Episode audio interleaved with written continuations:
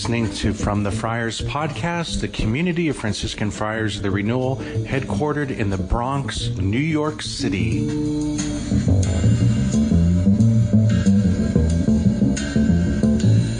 Brothers and sisters, may the Lord give you his peace. Welcome. How many of you are here for this memorial mass today for Donato Santos?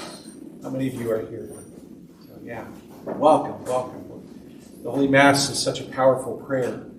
It's the, best thing we can do, better than flowers, better than, you know, to, to pray for a soul. So, welcome. Um, we are having some technical difficulties with the microphone. So some of you who are far away may have trouble hearing me. Um, the, the, mics aren't working, and as the day going on, I'm starting to lose voice. So if you can't hear me, just please come closer, okay? I don't bite, uh, except for when I'm hungry, okay? Um, boy, do we have an interesting passage today in the readings from Mass. Um, there's a little chapel on a hill near Nazareth that commemorates this experience of the local people having a desire to throw Jesus off the cliff. They were so offended, they were so angry, they were so um, provoked by what Jesus said. And I remember as a young man the first time really looking at this passage and asking the question, well, what did Jesus say that made them so angry? Um, have you ever you've heard somebody use the phrase "so and so stepped on a raw nerve"? You know, or like maybe you feel like you stepped on a landmine, you got your leg blown off. You know, like people um, have a little situation that they feel very hurt, and then they're very sensitive and uh, easily offended. So it seems like Jesus. Um, well, we would say Jesus went there. He went there. He said something something that they really needed to hear, but something that was very hard for them to hear. And uh, maybe sometimes that happens to us as well. Um, one of my favorite descriptions of the faith, uh, I'm not exactly sure who said it originally, but it, it goes like this that our faith, uh, the gospel, the message of Jesus, it comforts the afflicted and afflicts the comfortable. it does both. It does both. And so, uh, just a mini background on what's happening here the um, Jewish people had a sense that they were God's favorite. They were chosen. They're the chosen people. And that God loved them more than he loved anyone else. They were God's favorites. They were his special, beloved people. And um, you'll see that idea in multiple places in the Bible. There's this idea, the chosen people, right? And that they're beloved by God in a way peculiar and particular that no other people were loved God by God like that. Okay. And so they had this idea God loves us and he doesn't love anyone else. And we're his favorite and we're the chosen ones. We have the covenant. We live in the promised land and et cetera, et cetera, et cetera, et cetera. And, um, you know, there's an element by which I think we would agree. It is true that there was um, there was a grace that God gave to these people that was very unique and very special. But here's the thing God loves everybody. okay? And um, his plan was to establish the relationship with the, the Jewish people so that the Messiah would come and the Messiah would be the Savior for everyone and the Jewish people were supposed to be like the elder brother, and all the other people were the younger brothers. And the elder brother was supposed to be a blessing to the whole family and to be an instrument by which God would reach out and gather in the whole world. Well, they kind of forgot that part. And they had the idea that God loves us, He, he doesn't love anyone else, and we're special and we're chosen. And um, they developed an attitude of looking down on others. Uh, to this day, you can meet people like that. okay. Um, and so Jesus comes, and particularly in the Gospel of St. Luke, there is a theme St. Luke highlights of the universal scope of salvation that Jesus came to save everybody, and that um, even for the non Jewish, what they would call the Goyim, the Gentiles, the non Jewish people, that the church of Jesus would actually be Catholic. Catholic meaning open to everybody. Everybody? Yes, everybody. And uh, that theme plays out in multiple places in the Gospel of St. Luke. Today's Gospel is one of those places. Now, here's where it gets important.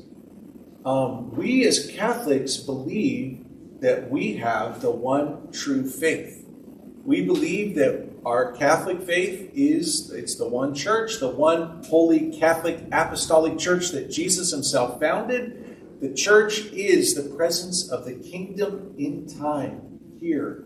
And uh, we on Sundays and solemnities we have the creed that we pray, and there's some really very beautiful and profound things that we believe about the Catholic Church, the body of Christ, the um, the family of God. And yet there is a danger that we could become like the Jewish people, some of the Jewish people were at the time of Christ. That we can start to develop an attitude where we think, well, we're God's favorites and we have the whole truth and nothing but the truth in our faith, and other people have uh, errors, and we can start looking down on them and, and, judging them. And okay, so I think we're all aware of that. And um, so, a couple of little stories.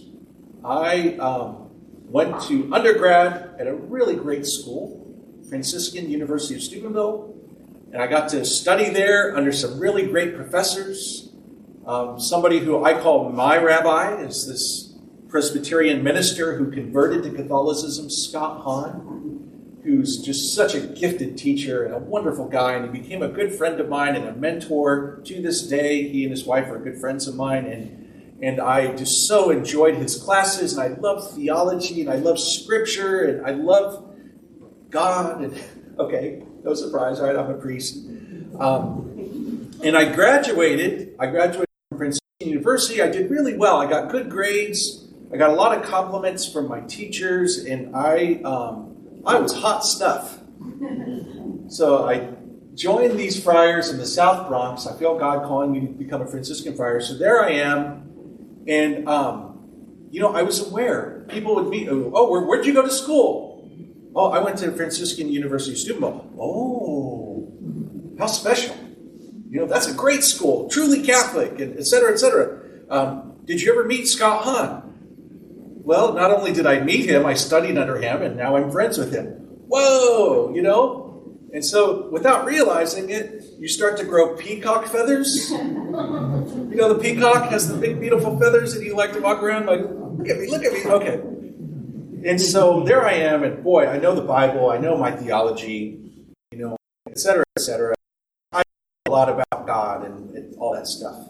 So then the Lord is trying to invite me to, to humility. And uh, that happens pretty much every day. There's a prayer called the Litany of Humility. If you ever go to confession to me, you may get it as a penance. And uh, I always have to apologize. I'm so sorry for giving you this as a penance. Like this Litany of Humility, Father Benedict Groeschel, one of our priests, used to say, it's the one prayer God will always answer. If you pray for more humility. God will always answer that prayer. So be careful what you ask for. So there I am in Harlem. You know, I'm, I'm a freshman, a little bit of a know you know, and um, the Lord started sending people my way to humble me. And uh, one of them, which was a blind African American woman who called herself a pastor. And um, went to the seminary. She was kind of like a shepherd without any sheep.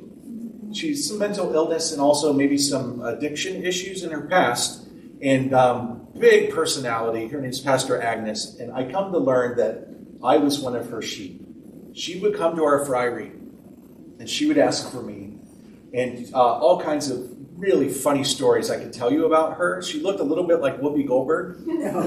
and uh, she would stand on the street corners in New York City and just screaming, Somebody help me! Somebody help me! You know, and you see a woman screaming for help. You know, some guy comes over, Are you okay? How, how can I help you? And she would grab his arm, Take me to this address 523 West 142nd Street.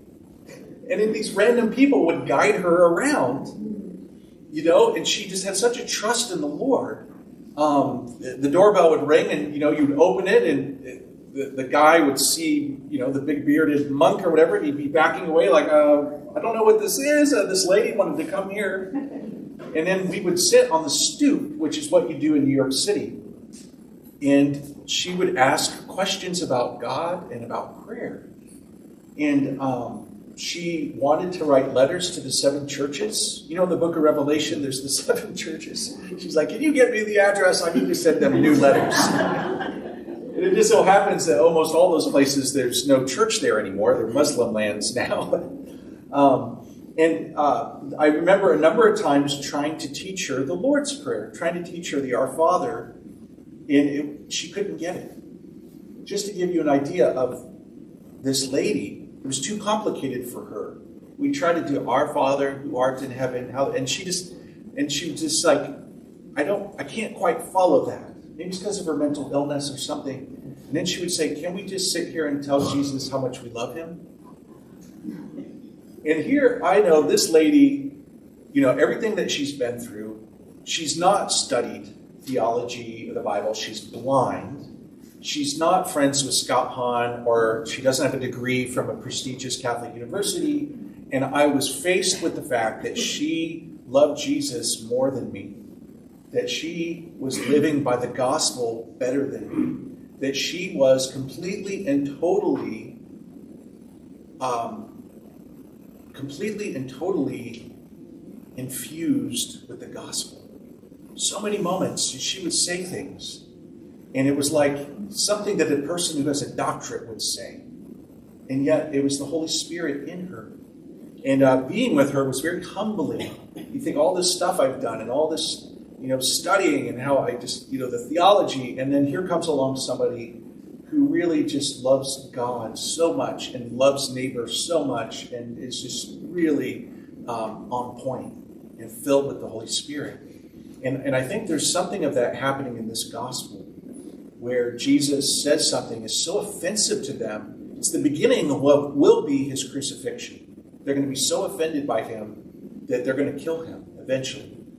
And, um, and yet he, he offered himself freely. So, brothers and sisters, to conclude, I think the Lord is calling us to imitate Him. You know, not to get too prideful or inflated or to think that we're the ones who have all the answers and everyone else is, you know, we can look down upon them. As one of our friars loves to say, I stand upon the mountain of objective truth looking down on the rest of humanity. But to be humble. What did Jesus say? If you want to be first, be last. If you want to go up, go down on your knees in humility and um, Our Lady in her Magnificat said that God will cast down the proud and lift up the lowly. To be humble, to be lowly, to be little, to be humble, to be uh, open to the Lord's love. And uh, yes, we are greatly loved by God. Yes, our faith is amazing. We are so blessed. So many ways we are blessed. But all of those blessings should lead us to be more grateful and less proud. Amen. Amen.